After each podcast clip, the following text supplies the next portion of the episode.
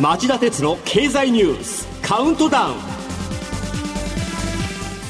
皆さんこんにちは。番組アンカー経済ジャーナリストの町田鉄です。今日も新型コロナウイルス対策をして放送します。皆さんこんにちは。番組アシスタントの杉浦舞です、えーオープニングの話題として僕の大好きなサンマが今年最初の水揚げで極端な不良から店頭で1匹6000円近い価格で販売されたっていう悲しい話をしようと思ったんですが、ええ。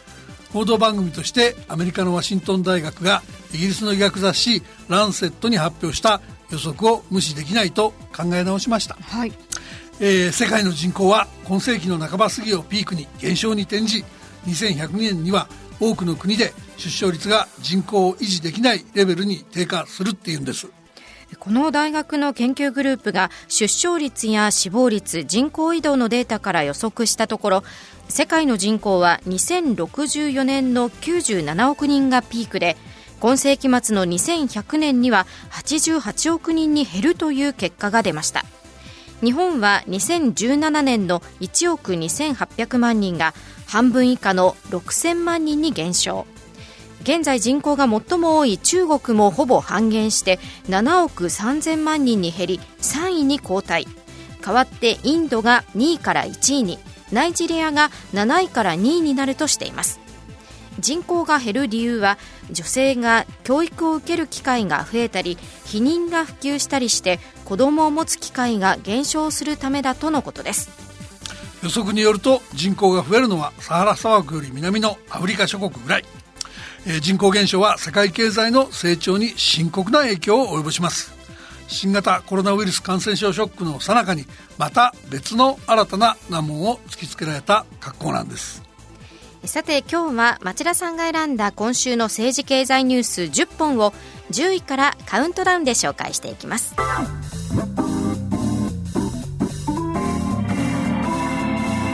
町田鉄の経済ニュースカウントダウン第10位のニュースはこれです。アメリカの著名人のツイッターでハッキングの被害。オバマ前大統領バイデン前副大統領マイクロソフト創業者ビル・ゲイツ氏テスラのイーロン・マスク CEO 最高経営責任者やアップル社、ウーバー社などの公式アカウントがハッキングされて暗号資産ビットコインを奪う詐欺が行われそうになったとされる問題でアメリカのツイッター社はセキュリティ問題の発生の事実を認めました。ツイッター社のセキュリティへの信頼性が大きく傷ついた格好となっています。えー SNS と暗号資産詐欺師には格好のアイテムだったようですね。皆さんどうかご注意を。国際的なサイバー攻撃も後を絶たず今朝はイギリスの国立サイバーセキュリティセンターがアメリカカナダの当局と連名でロシアの情報機関の一部とされる APT29 が各国の研究機関から新型コロナのワクチン開発情報を盗み出そうとしたと非難する声明が出されロシアが否定しているというニュースもありました。続いて9位のニュースは。河合夫妻の選挙違反事件で東京地裁が2人の保釈認めない決定下す。選挙違反の疑いで逮捕・起訴されている河合克行前法務大臣と妻の安里参議院議員について東京地方裁判所は水曜保釈を認めない決定をしました。東京地裁は2人が起訴された内容を否認していることから逃亡や証拠隠滅の恐れがあるとみて保釈を認めなかったものとみられています。これに対し安里議員の弁護士は不服として今日特別抗告しています。えー安倍政権絡みのスキャンダルでは森友学園に関する財務省の決裁文書の改ざんに関与させられて自殺した近畿財務局の男性職員の妻が国や財務省の佐川元理財局長に賠償を求めた裁判が同じ水曜日大阪地裁で始まりました。法廷で妻は真実が知りたいと訴えたのに対し国と佐川氏側は訴えを退けるよう求め争う姿勢を示しました。この裁判について菅官房長官はこの日午後の記者会見で改ざんは検察の捜査で結論が出ていると発言しましたが亡くなった近畿財務局の男性職員の奥様だけでなく、えー、国民の多くも納得してないと思います。裁判で真実が明らかになることを僕も強く期待しています。8位のニュースはこれです。日産が来年半ばにも10年ぶりの新型電気自動車を投入へ。一方、トヨタはコロナ対策で10万円値下げ。日産自動車の内田誠社長兼 CEO 最高経営責任者は水曜来年10年ぶりに EV 電気自動車の新型 SUV 多目的スポーツ車アリアを投入すると発表しましたアリアは1回の充電で最大 610km の走行が可能な点が強みで EV メーカーとしての地位巻き返しを図るとしています。一方報道によりますとトヨタ自動車は国内の召喚種を破り新車価格の5万から10万円分の値引き原資をメーカーとして負担する方針です。新型コロナショックで低迷する新車販売をてこ入れして国内生産の300万台体制を維持することが狙いで同業他社の追随を呼ぶ可能性がありそうです、えー、トヨタは生産コストの引き下げにも余念がありません EV に使う電磁鋼板について中国製品の一部採用を固めたっていうんです。この鋼板は高い生産技術が必要で、これまでは主に日本メーカーから調達してきてました。今回の変更は中国勢が日本勢と同等の競争力を身につけてきた証とみられ、日本勢が対応策を求められていることが浮き彫りになっています。続いて7位のニュースは EU の裁判所がアップルへの巨額追徴課税を求めた EU 決定を覆す EU ヨーロッパ連合司法裁判所は水曜アメリカのアップル社がアイルランド政府から受けている法人税の優遇措置は違法だとして巨額の追徴課税を求めた EU のヨーロッパ委員会決定を無効と判断しました。無効と判断されたのは4年前に EU が法的に禁止している企業への違法な補助金に当たるとしてアイルランドに対しアップル社におよそ1兆6000億円の追徴課税をするよう求めた措置でアイルランドが決定を不服として提訴していました。裁判所は判断の理由としてヨーロッパ委員会が優遇措置の違法性を十分示していないとしており他の GAFA 各社に対する課税の在り方にも影響を与えそうです。続いて6位のニュースは。香港国家安全維持法問題でアメリカ大統領が優遇措置撤廃令に署名。中国政府が香港の統治を強化する国家安全維持法を施行した問題の余波が一向に収まりません。アメリカのトランプ大統領が香港に対する貿易を中心にした優遇措置を撤廃する大統領令と中国政府や金融機関を対象にした制裁法案に署名したことに対し中国政府は対抗措置も辞さないと反発しています。米中対立に拍車がかかると予想される中で日米の企業の中には事態を憂慮撤廃方針を打ち出すところも出ています、えー、香港のジェトロ日本貿易振興機構などが今月初め香港で活動する日本企業およそ600社を対象にアンケートを行い、ほぼ半数から回答を得たところ、香港国家安全維持法を大いに懸念している、または懸念している企業は81.4%。香港からの撤退や事業規模縮小、拠点機能見直しを行う企業は14.5%に上りました。また、香港のアメリカ商工会議所が現地のアメリカ企業を調査したところ、78%がこの法律を懸念。36%が香港からの拠点や資産の移転を検討中と言います。では、5位のニュースはこれです。中国の4月から6月の GDP が3.2%増加のプラス成長に。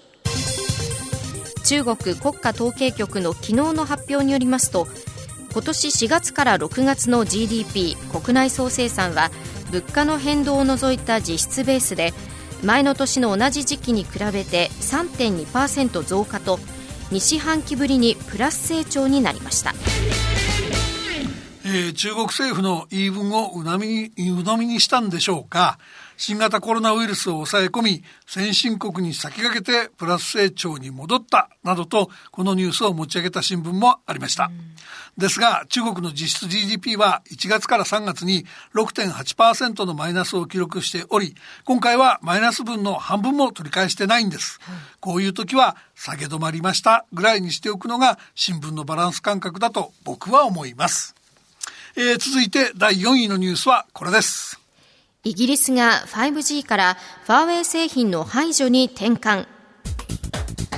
イギリス政府は火曜の国家安全保障会議で 5G 次世代通信規格から中国通信機器大手ファーウェイの製品を段階的に排除する方針への転換を決定しました来年以降ファーウェイ製品の新規購入を禁じ2027年までにネットワークから完全に排除するとしています。イギリスは今年1月アメリカの呼びかけに反し中核機器以外の周辺機器の35%を上限に使用を認める決定を下していましたがダウデンデジタル文化大臣は5月のアメリカの追加制裁が決定的でファーウェイがセキュリティの安全性を保つことが難しくなったと方針転換の理由を説明したとのことです。これに対し中国外務省の報道官は翌日の記者会見であらゆる必要な手段を取り中国企業の権利を守ると強く反発しました。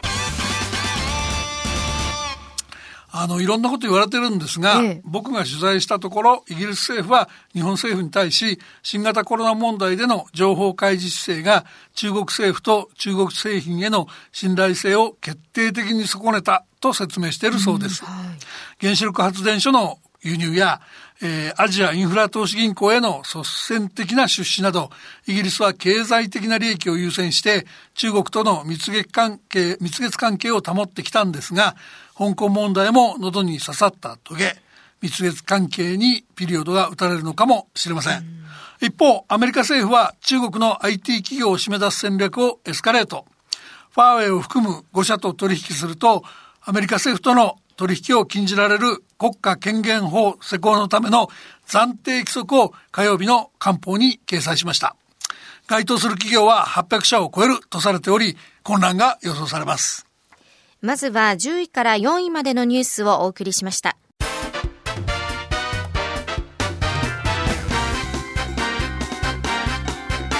町田鉄の経済ニュースカウントダウン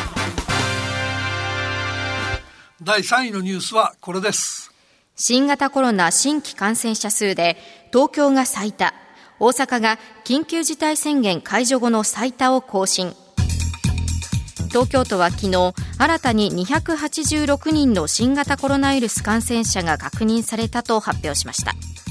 今日も293人と連日で1日あたりの感染者数の過去最多を更新したことになります。また大阪府を含めて昨日緊急事態宣言解除後の最多を記録したところは多く昨日1日の全国の感染者は空港の検疫なども合わせて623人と4月10日以来の1日で600人超えとなりました。一方沖縄県では80代の男性タクシー運転手の陽性が判明。玉城デニー知事はアメリカ軍関係者から感染した可能性を指摘しています。WHO 世界保健機関のテドロス事務局長は月曜日の記者会見であまりにも多くの国が誤った方向に進んでいる。オールドノーマル、旧状態に戻ることは当面ないと警鐘を発してたんですが、東京都や日本政府にはなかなかその声が届きませんでした。小池都知事は昨日午前も検査数が増えたから陽性者が判明する確率が高くなっているとの説明説明を繰り返していました。しかし今の急増は2週間ほど前に感染した人が多かったことの証拠。えー、検査数に占める陽性率も上がっており、今月5日投開票で行われた都知事選の間の対策のもたつきが悔やまれます。問題なのは東京都の対応だけなんでしょうか？あの、まず東京都について言えば、ええ、感染状況の評価を拡大しつつあるから、最も深刻な拡大しているに引き上げたのは、ようやくおとついのこと。もともと相次いでいたホストクラブなど、夜の繁華街関連の感染対策がすごく遅く、家庭や職場、会食を通じた感染拡大、あるいは保育園、劇場などで30人以上の集団感染が、感染が発生してしまいました。こう見れば初動の夜の繁華街対策が甘かったことは明らかです。もちろんこの差は西村経済再生担当大臣ら日本政府にも共通する問題で、えー、次のニュースでもわかりますが、もっとしっかりやってもらわないと都民や国民の命は守りませんよ。では、第の第2位のニュースはこれです。GoTo トラベルの東京発着旅行を除外。消費喚起策の GoTo トラベルについて来週水曜日の開始まで残り6日と迫った昨夜西村経済再生担当大臣はようやく東京発着の旅行を対象外にする縮小策を打ち出し新型コロナウイルス対策を話し合う政府の分科会の賛同を得たことを明らかにしました。もたもたやってたんですよね。あの、この問題では昨日の昼間の参議院予算委員会の閉会中審査でも西村大臣が与野党から集中放火を浴び、政府の対応の遅さ、まずさが浮き彫りでした。では、1位のニュースはこれです。領有権を侵されたすべての国を支援。アメリカ国務長官が対中姿勢を転換。アメリカのポンペオ国務長官は水曜の記者会見で中国に領有権の主張を侵害されている世界中のすべての国を支援する。またあらゆる手段を尽くすと述べフィリピン、ベトナムなど南シナ海で中国と領有権問題などで対立する国々を支援していく考えを強調しました。前々日にこれまでの中立姿勢を改め南シナ海の権益に関する中国の主張を完全に違法と非難する声明を出したことに続く発言でポンペオ国務長官は関係各国との連携に強い意欲を示しました。えー、このニュースはですね、新型コロナショックで世界経済が第二次世界大戦前の大恐慌以来という縮小に向かう中で、えー、安全保障面での緊張も高めかねないリスクのある話です。はい、まあアメリカの態度の表現も明らかですしね。夕方5時35分からの町田鉄の経済ニュース深掘りで検証したいなと思ってます。以上、町田さんが選んだニュースを10位からカウントダウンで紹介してきました。今週の放送後期はお休みです。それではこの後5時35分から再びお耳にかかりましょう。さようなら。